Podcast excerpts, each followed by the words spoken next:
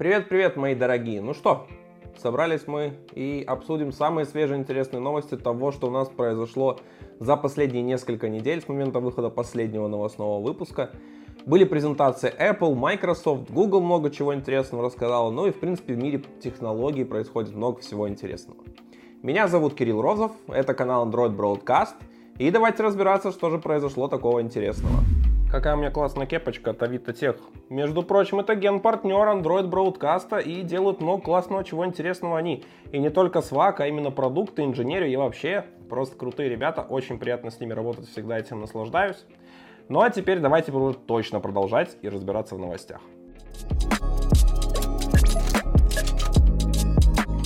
двадцать первого сентября я совместно с Google России провели у меня на канале митап по Android двенадцать, в рамках которого мы поговорили и про новую версию операционной системы Android, и про Jetpack Compose и его развитие.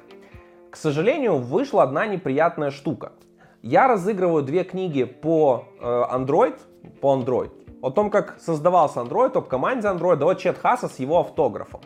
И я просил вас в комментариях оставлять свои данные, чтобы как-то с вами связаться, когда вы выиграете. И, к сожалению, розыгрыш в этом плане проваливается. То есть YouTube почему-то удаляет все комментарии с контактами. Поэтому теперь этот формат переводится в следующий. То есть вам просто нужно ставить любой комментарий, не оставлять там каких-то комментариев, ссылок или прочим, чтобы точно ваш комментарий там был. Когда оставите комментарий, убедитесь, что он там есть. И, соответственно, через две недели после митапа я разыграю эти книжки и отвечу вам, то есть на ваш комментарий, напишу, что вы выиграли. Поэтому следите обязательно за уведомлениями. Не забывайте, что вам нужно оставить комментарий под каждым из видео. Вы будете иметь тогда два шанса на выиграть две книжки, даже может, можете выиграть по книжке с каждого видео. А также вам нужно, чтобы вы были подписаны на мой канал, вы поставили лайк видосу и, в принципе, старались его смотреть активнее. Но это по большому желанию. В Android одиннадцать появилась новая важная фича, которая позволила улучшить безопасность устройств. Теперь, если ваше приложение долго не используется, то Android автоматом сбрасывает у него разрешение. Фактически вам нужно будет запрашивать их заново. Эта фича довольно хорошо сыграла, э, очень сильно показала положительный эффект на безопасность, и вообще пользователи ее хорошо восприняли, и Google решила расширить эту фичу. То есть теперь не только Android одиннадцать и выше сможет это делать, но все устройства, начиная с Android шесть ноль, смогут это делать точно так же. Единственным исключением будет то, чтобы вам нужно, чтобы у вас были Google Play сервисы, то есть, скорее всего, любое приложение из Google Play будет эту функцию поддерживать, а также пользователь должен будет это разрешать делать. То есть по умолчанию, думаю, что это будет включено, и пользователь, в принципе, сможет выключить. Но начиная с Android одиннадцать это сделать будет нельзя. Эта фича уже будет введена в работу до конца две тысячи двадцать первого года. И, соответственно, это, кстати, очень хороший тренд, что Google теперь сможет повышать безопасность и доводить какие-то фичи не только на новых версиях операционной системы, но и доставлять их на старые с помощью Google сервисов. Я этому действительно рад, это хороший положительный эффект. Я рад этому как пользователь и, в принципе, как разработчик, я считаю это тоже правильно, что система контролирует и не дает делать что-то плохое и потенциальные какие-то слежки и прочим. Я думаю, здесь могут разочароваться различные соцсеточки и приложения, которые собирают данные о нас. Не буду никого конкретно указывать пальцем, но я думаю, им теперь будет все с этим работать тяжелее. Они ведь в фоне все еще могут нормально работать, а как раз-то Google будет их резать, чтобы они могли меньше делать всего в фоне, и нужно, чтобы пользователь их перезапустил.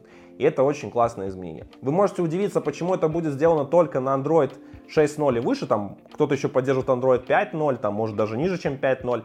Это связано с тем, что только на Android шесть ноль есть runtime permission, которые можно получать и отзывать, соответственно. До этого все permission всегда получались полностью всегда, и смысла в этой фиче просто нету. Я думаю, многие разработчики знакомы с такой утилитой Android Lint, которая позволяет анализировать код в Android проектах, получать нам различные предупреждения о том, что мы используем что-то не так, и улучшать наши проекты. Так вот, проблема Android Lint всегда была то, что время его выполнения может быть просто огромным. На самом деле, в больших проектах это доходит даже до того, что эта таска может выполняться больше часа. И даже модуляризация не сильно ее спасала, потому что кэширования нормального не было. Так вот, в новом альфа-билде семь точка один точка ноль Gradle плагина, Android Gradle плагина, теперь поддерживается кэширование в Android Lint. Надеюсь, что эта тенденция будет развиваться дальше и, в принципе, будет хорошо работать кэш, и мы будем выполнять только необходимую работу там, где это нужно, и, соответственно, не будет этих проблем, что линт запускается очень редко и, скорее всего, только перед релизом или по ночам, когда не работает команда. Начался осенний сезон, а это пора всяких интересных презентаций, в первую очередь от компании Apple. Они провели свою первую презентацию, на котором, естественно, представили iPhone и всякие гаджеты, которые рядом возле с ним. Там часы, всякие обновления своих сервисов, iPad mini, который сделан в стиле iPad Air, и так, в принципе, по минорчику другое что-то пообновляли. Самое главное интересное, что много людей стали говорить о том, что Apple уже все, никаких инноваций, простое развитие iPhone. С одной стороны, да, в принципе, можно так посмотреть. Но с другой стороны, нужно понимать, что Apple, они старались сделать хорошее железо всегда, естественно, но для них важно, чтобы это железо могло работать хорошо. Даже не то, что хорошо, а прям вот на лучшем уровне. И был симбиоз между софтом и железом. И тут важный аспект как раз то, что в новых iPhone Pro появился экран на сто двадцать герц. Причем он адаптивный, то есть он не всегда работает в режиме сто двадцать герц, он работает в режиме от десяти до ста двадцати герц. Шагом в десять герц. И как раз-то Apple очень активно уделила внимание iOS, то есть они сделали множество улучшений в iOS, чтобы этот экран хорошо работал. Но самое главное, Apple активно работает с разработчиками софта, чтобы они поддерживали этот экран. И естественно, чтобы там ваши, например, игры, специальный софт для какого-то там работы с э, пером или, ну не с пером, там рисованием пальцев, чтобы, грубо говоря, вы почувствовали реально эти сто двадцать герц. Там игровые движки могли с ним работать. И это очень важная большая работа, которую Apple проделывает, в отличие, например, от того же там Samsung или других компаний, которые как раз-то, может, что-то и впиливают свое, но производители софта стороннего ничего не делают в рамках адаптации этого. Даже в Android очень трудно понять, за сколько тебе нужно обработать какие-то кадры, прочим. И часть производителей софта просто игнорят вот эти все возможности современных устройств. А представьте, что вообще там есть какие-то вот как э, геймерские э, девайсы, там Asus рог, которые вообще могут выдавать там по сто сорок четыре герца. И вот тут как раз-то у Apple очень важный аспект именно создания хорошего симбиоза между железом, софтом и кросс всех операционки. И вот поэтому это очень важный шаг, и я надеюсь действительно, что у них получилось это достойно. Очень хочу потрогать такое устройство, посмотреть, как все это работает. Особенно интересно со сторонним софтом. У меня вот есть iPad Pro, и там сто двадцать герц, но они там постоянные, они не переменные. И в принципе это выглядит довольно неплохо. Но не могу сказать, что, конечно, по аккумулятору это радует, но в принципе он тут большой, и на день его может хватать. А как раз с айфоном эта ситуация более критична. Вот если там будет все время работать сто двадцать герц, а, и хотя их там реальных не будет, вот это может быть проблемой. Поэтому опять же ждем, смотрим, получаем отзывы и будем узнавать, как у Apple получилось сделать класс на сто двадцать герц или нет. Помимо Apple, своими новинками также поделилась и компания Microsoft. Microsoft представила обновление своих устройств. Это и их телефон Surface Duo нового поколения, это и их э, компьютера-планшеты э, Surface, Surface Go и, конечно же, лаптоп их новый э, Studio Pro. Э, это действительно классные очень штуки, они хорошо обновляются, то есть там даже перо очень классно обновили, представили очень много заботы о людях с ограниченными возможностями. Там специальный набор, который позволяет там сделать наклейки на клавиши, специальные способы их открытия ноутбуков более удобные. И действительно это интересные, хорошие штуки. Также они представили мышь, которая переработана из пластика, который собран был из океана. И вот тут же, опять же, типа э, забота. Но там так, то есть пластик, который собран из океана, это всего лишь двадцать процентов этой мыши.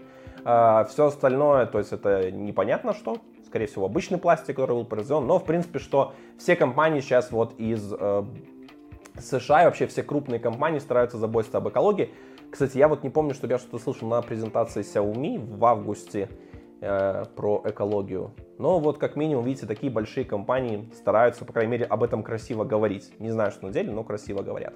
Так вот, как раз-то самый интересный гаджет, который мне там понравился, это как раз-то новый ноутбук. Сделан он достаточно интересно. Фактически он э, может превращаться и в планшет. У него достаточно интересный шарнир, которым, на котором он держит э, дисплей, то есть который может достаточно хорошо вращаться. Он, естественно, как всегда, сделан э, сенсорным, то есть по нему можно э, рисовать стилусом и, соответственно, работать все это фирменным, который, опять же, там магнитится, заряжается. Но мне очень э, заинтересовала как раз-то там интересная конструкция э, основной части, вот где находится клавиатура, потому что фактически под ней есть какая-то такая основание, которое уже, чем весь остальной ноутбук, и в нем какая-то система вот как раз-то вывода воздуха и его забора. И это действительно интересное решение, потому что, возможно, вполне будет позволять работать ему более эффективно. Модели ноутбуков есть в тринадцать с половиной дюймов и в пятнадцать. Исполнение их идет стандартно для Microsoft с экраном с соотношением сторон три к двум. Кстати, достаточно интересно, вот если кто-то работал с таким экраном, отпишите, как вам после стандартных шестнадцать к девяти там, или каких-то других экранов, потому что я в большей части имею возможность работать только с маковскими экранами. Это обычно либо шестнадцать к девяти, либо шестнадцать к десяти. Я даже точно помню, по-моему, все это шестнадцать к девяти, да. И вот тут, кстати, интересный опыт. Я никогда не держал эти устройства в руках, не видел их даже, и будет очень интересно. Надеюсь, что ноутбуки и, в принципе, Microsoft будет достаточно интересно развивать свое железо. И очень классно, что они уже начинают активно вставлять в свои устройства экраны на сто двадцать герц. И как раз это очень сильно может поменять опыт восприятия. Потому что э, это действительно большой шаг. В телефонах мы эти технологии давно уже имеем, а вот как раз-то в ноутбуках, в компьютерах пока еще такого активно не применяется. Только за исключением игровых каких-то, где там сто сорок четыре, но это прям там специальные экраны, панели, все. То есть это не совсем те экраны, которые у нас в мобильных телефонах. А интересный момент из мира ноутбучного железа стал анонс от компании Samsung. Samsung вообще, в принципе, производит много всякого железа для компьютеров, там и память, как и оперативную, так и эс эс ди-шники разные, жесткие диски, наверное, уже они не производят. Они производят экраны, вообще множество-множество чего на самом деле производится у Samsung. И как раз-то теперь Samsung объявила, что они запустили массовое производство о лед-дисплея с частотой девяносто герц для ноутбуков. То есть это значит, что совсем скоро нас ждет множество моделей, с дисплеями, которые будут иметь очень хорошую контрастность. Там у нас будет поддержка всяких эйч ди ар, крутой частоты, настоящий темный черный цвет. И как раз может быть очень улучшено время работы, потому что на темных темах, которые, кстати, очень люблю, это дает возможность отключать часть экрана и, соответственно, экономить энергию. И вот тут, на самом деле, интересный вопрос, будет ли динамическая развертка, либо постоянная на те же девяносто герц, потому что фактически я даже не знаю, как сейчас адаптация софта на десктопах под это. Но то, что мы уже вступаем в новую эру, и действительно, что о лед-панели уже можно массово производить для ноутбуков, не бояться браков и прочих вещей, это уже действительно большой шаг для индустрии ноутбуков. И я думаю, что в начале две тысячи двадцать второго, даже в конце, наверное, этого года, мы уже будем иметь много чего интересного. Поэтому ждем анонсов. И самый интересный момент, кстати, остается только понять, а сколько же будет стоить ноутбук с таким экраном. Будет ли это только премиум какие-то ноутбуки, либо это, в принципе, может, может попадать и в средний сегмент какой-то. Но пока я слабо верю. Я думаю, что, скорее всего, это будет только именно премиум модели, которые будут стоить порядка две тысячи долларов и выше. Поэтому ждем массовости или ждем о лед-ноутбук от Xiaomi. Наверное, на сегодня это будет самая бесполезная новость для Android-разработчиков. Вышла Java семнадцать эл ти эс, которая приходит на смену Java одиннадцать, которая вышла три года назад. Теперь это будет долго поддерживаемая версия. Что в ней нового добавили? В принципе, множество функций, которые были обкатаны уже в предыдущих сборках, там шестнадцать, пятнадцать. Это sealed интерфейсы, они теперь стали, sealed классы стали стабильными. Паттерн матчинг для свитча в превью, улучшили генерацию псевдорандомных чисел, там даже отдельный пакет появился. эй пи ай аплетов теперь уже подлежит удалению. Все, забываем те времена, когда писали Java аплеты, и все эти штуки уже мертвы. Появился рендеринг на основе Apple Metal эй пи ай, но самое главное для будущего это то, что теперь официально OpenJDK и OracleJDK, они поддерживают Apple Silicon. То есть фактически у нас можно поставить официальную джей ди кей, которую фактически мы большей части ставим все себе. Android-разработчики, я думаю, сейчас ставят большей части OpenJDK. Я думаю, что и, в принципе, в будущем и ай ди и переедут на нее и смогут полноценно работать без всякой эмуляции. То есть нужно будет ставить какие-то диковинные виртуальные машины под Java, которые нативно поддерживают арм. И можно будет что-нибудь интересное попробовать. Кстати, вот совсем скоро мне должен приехать мой ноутбук рабочий на как раз на эм один. Решила я не ждать всего этого. И вот как раз-то буду вам много чего рассказывать, проверять, смотреть и узнавать, как все это счастье работает. Поэтому следите, буду писать, у себя в Инстаграме буду об этом постить. Подписывайтесь, буду очень признателен, и там много чего может быть интересного. Показали новую версию библиотеки KotlinX Serialization. Она пока еще не стабильная, это только эр си-шечка версии один точка три точка ноль, но там есть несколько важных изменений. Во-первых, для мультиплатформы важно, что теперь она поддерживает Apple Silicon. Но самая главная штука, что теперь будет поддерживаться стриминговый парсинг. Именно только, кстати, для Java пока. В чем суть? То есть сейчас э, KotlinX Serialization как может распарсить JSON? Она должна полностью вычитать все из источника, то есть всю строчку, и только потом начинается парсинг. Современные же парсеры, которые вышли на рынок раньше, чем KotlinX Serialization, могут парсить их по, э, на протяжении того, как читают стрим. То есть фактически они читали часть, понимают какую-то уже там структуру и, соответственно, парсят и выдают эти данные. Например, яркий пример можно привести, что если вам приходит JSON, в котором содержится массив из ста элементов, то как только пропарсился один элемент из этого массива, фактически он уже сразу создается. Это позволяет увеличить скорость парсинга, то есть не нужно дожидаться операций, они непоследовательно становятся параллельными. Плюс также уменьшается давление на память. И фактически, если у вас какие-то большие джейсончики, вы не будете чувствовать каких-то проблем с этим, что может быть очень важно для каких-то плохих бэкэндов, которые не работают с REST эй пи ай, либо если у вас на экране показывается много данных, что тоже может быть неприятно. Хотя фактически лучше в современном мире со всем этим справляться там какими-нибудь современными GraphQL, хотя там все равно придется упираться в какой-нибудь JSON-парсер. Библиотеки разработки приложений для Wear о эс, то есть для носимых устройств на основе операционки от Google, переехали официально в Jetpack. Пока есть только лишь рекомендация миграции со старых приложений, то есть нет такого, что в Google Play вы не сможете залить приложение с Android Support Wear о эс Library, я не помню, как она точно называется. Вот, то есть теперь пока есть только рекомендация. Но фактически, я думаю, совсем скоро запретят использование старой библиотеки и заставят всех мигрировать на новую версию библиотеки. Самый важный аспект, что если вы хотите хорошо интегрироваться с новой версией операционки Wear о эс три точка ноль, вам нужно обязательно использовать эту штуку, потому что там добавлен новый эй пи ай. Очень активно, кстати, стал использоваться, использоваться Kotlin. И также как-то нас ждет там Compose for Wear о эс. И я думаю, он получит множество преимуществ и будет базироваться как раз-то на Jetpack версии библиотеки. Поэтому миграция неизбежна, и я не рекомендую вам с ней не затягивать. Особенно, если вы разрабатываете приложение под Wear о эс.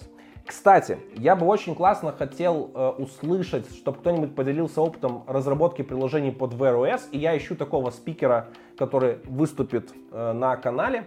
Поэтому, если у вас есть такой опыт, если вы готовы им поделиться, я с удовольствием вам помогу, помогу подготовиться, проработать структуру доклада и все-все это сделать. Пишите мне в личку, либо оставляйте комментарии под этим видео. Это будет очень классно, я вам обещаю. Вышло обновление библиотеки разработки Android Auto, и теперь там добавилось много всяких возможностей. Во-первых, теперь появилась возможность управлять жестами картой. То есть, если раньше можно было управлять картой там только стрелочками или что-то делать, там ввести где-то и, соответственно, переместиться туда, то теперь полноценными жестами можно управлять, а-ля как вы это делаете на телефоне. Появились всякие новые шаблоны ю ай для отображения сообщений, других данных. Появилась возможность теперь больше работать с, с железом машины. Действительно, хорошее такое эволюционное обновление, которое позволяет расширять возможности как и Android Auto, когда вы подключаете свой телефон к машине, так и вообще, когда, в принципе, у вас Android Auto туда встроен, то есть Android Automotive. И действительно, я думаю, что вообще расширение Android в плане машины, оно идет очень активно, и видно, что Google ставит туда приоритет. И, в принципе, я думаю, это связано с тем, что каким образом сейчас развиваются умные машины, автопилоты и прочим. И Google, естественно, хочет тоже занять эту нишу, потому что пока у нее как-то выходить, кроме чем за телефоны, получается довольно слабовато. И надеюсь, что у них это, в принципе, получится, и в ближайшие пару лет мы увидим хорошие результаты. А как, кстати, думаете вы, получится ли у Android быть где-то за пределами а, телефонов? Также важным аспектом выхода один точка один Android Auto библиотеки является то, что выполнена полностью миграция на Jetpack, и теперь всем разработчикам приложений нужно мигрироваться точно так же на новую версию библиотеки, и приложения с старой версией библиотеки, суппортной для разработки Android Auto, больше не поддерживаются, вы не сможете их опубликовать. Поэтому хотите работать с машиной, следуйте последним трендам, Jetpack наше все. В мае этого года Google представила новую версию Material дизайна, уже третью его итерацию под названием Material U. Вся там суть завязана на том, что она может кастомизироваться под ваши цвета. Например, на пикселях э, берутся цвета из фоновой заставки на вашем рабочем столе. И действительно, это интересно, наверное, концепция в плане кастомизации какой-то. Вот. И мы уже можем видеть первые реализации этого дизайна. Естественно, первыми будут Google. Они начали обновлять свои приложения. Обновилось приложение Keep, обновилась звонилка, и потихоньку начинаются обновляться другие. Самое странное, наверное, во всем этом исполнении, что меня смущает, в том, что теперь, например, вместо фаба, которого круглый был раньше, он у нас становится квадратным. Выглядит это очень непривычно, выглядит это очень странно и как-то непонятно. Также начинаются появляться какие-то незнакомые цвета, и фактически тот же Google Keep, который был в цветах гугловых, мне каким-то становится непонятным приложением, и я его не очень так легко осознаю. И как-то, мне кажется, теряется брендинг и становится хуже. Виджеты тоже преобразовались и тоже становятся каким-то таким, я не знаю, очень э, детским, каким-то таким дизайном или девчачьим, таким дев, девочки-подростка, э, поэтому я, честно, пока очень скептически как-то настроен к Material U, э, и не знаю вообще, найдет ли поддержку эта система дизайна у разработчиков, и вполне возможно, что как раз-то мы получим очень сильный хейт, разворот, и я не знаю, чего нам ждать. Надеюсь, что, конечно же, все-таки что-то будет достойное и получится что-то хорошо, но первые пробы пера от Гугла пока меня очень сильно смущают. А что вы думаете по поводу Material U и будете ли вы на него смотреть вообще каким-то образом? Если кто-то из вас интересуется вообще геймингом, всякими онлайн-турнирами и прочим, то, я думаю, вы однозначно знаете, что жители Поднебесной и вообще там Южная Корея, Китай, они очень сильно во всем этом как раз-то бомбят, очень сильно там стараются все это делать и прочее. Но как раз-то позиции их могут очень сильно просесть, потому что власти Китая вводят ограничения на то, как много дети, то есть даже не дети, а люди до восемнадцати лет могут проводить время за онлайн-играми. Теперь это время ограничивается тремя, тремя, тремя часами э, в неделю, то есть всего три часа. Причем ограничено, когда это можно делать. То есть можно делать только в пятницу, субботу, воскресенье по вечерам и праздничные дни. Причем каждый из этих дней всего по часу. Э, и это, с одной стороны, хороший тренд, потому что я, например, как отец, э, сам вижу, как многие родители и вообще, в принципе, и дети сейчас тянутся к этим технологиям, потому что фактически они их видят здесь, они видят пример с нас, они видят, как мы сами много времени проводим во всем этом, особенно я по своей специфике работы много сижу в гаджетах и прочем. И как раз-то они видят, повторяют за нами это все, и начинает портиться их здоровье, ухудшаться какие-то показатели. Вполне возможно, даже может следующее поколение очень сильно оттупеть от того, что сидит во всем этом. И с одной стороны, это ход хороший. Вопрос, насколько он категоричный, потому что фактически происходит давление на все корпорации и прочем. Даже соцсетки начинают ограничивать, тот же TikTok уже ограничил жителям Поднебесной возможность э, детям тоже, опять же, сидеть всего лишь сорок минут в день. Э, с одной стороны, это хороший шаг, э, и я считаю, что это действительно хорошо, но вопрос, какие будут последствия у этого, насколько положительные, насколько хорошие, и может ли это сработать где-то за пределами Китая. Было очень классно сегодня поделиться своим мнением с вами, надеюсь, вам тоже понравилось. Не забывайте поставить лайк, писать свои комментарии. Ну а я пошел дальше делать для вас классный контент.